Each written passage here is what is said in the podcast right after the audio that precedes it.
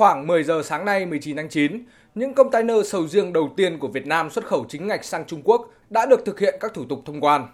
Để có được những lô sầu riêng đầu tiên được xuất khẩu chính ngạch sang thị trường Trung Quốc, các vùng trồng, cơ sở đóng gói sầu riêng đã phải chuẩn bị kỹ lưỡng và trải qua rất nhiều khâu kiểm tra của các cơ quan chuyên môn, đáp ứng được tất cả yêu cầu nghiêm ngặt của phía đối tác. Ông Vũ Ngọc Huy, đại diện doanh nghiệp đầu tiên xuất khẩu sầu riêng sang Trung Quốc cho biết, doanh nghiệp này đã ký thành công hợp đồng xuất khẩu khoảng 500.000 tấn sầu riêng từ nay đến năm 2023. Là một trong đại diện những doanh nghiệp được xuất tiên phong đi, chúng tôi ờ, rất vui và tự hào.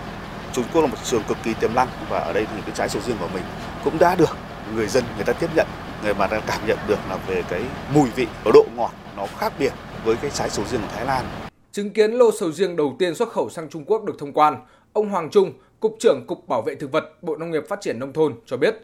hiện vẫn còn rất nhiều việc phải làm bởi xuất khẩu sầu riêng là chiến lược dài hơi và nằm trong chiến lược phát triển kinh tế nông nghiệp. Xuất khẩu không phải là chỉ là một lô thứ nhất hay lô thứ hai mà chúng ta đây xác định là xuất khẩu là một cái sầu riêng là một cái cái quá trình dài hơi và đây chỉ là những bước đầu. Đấy do vậy là doanh nghiệp cần phải gắn kết chặt chẽ và phối hợp chặt chẽ với người trồng,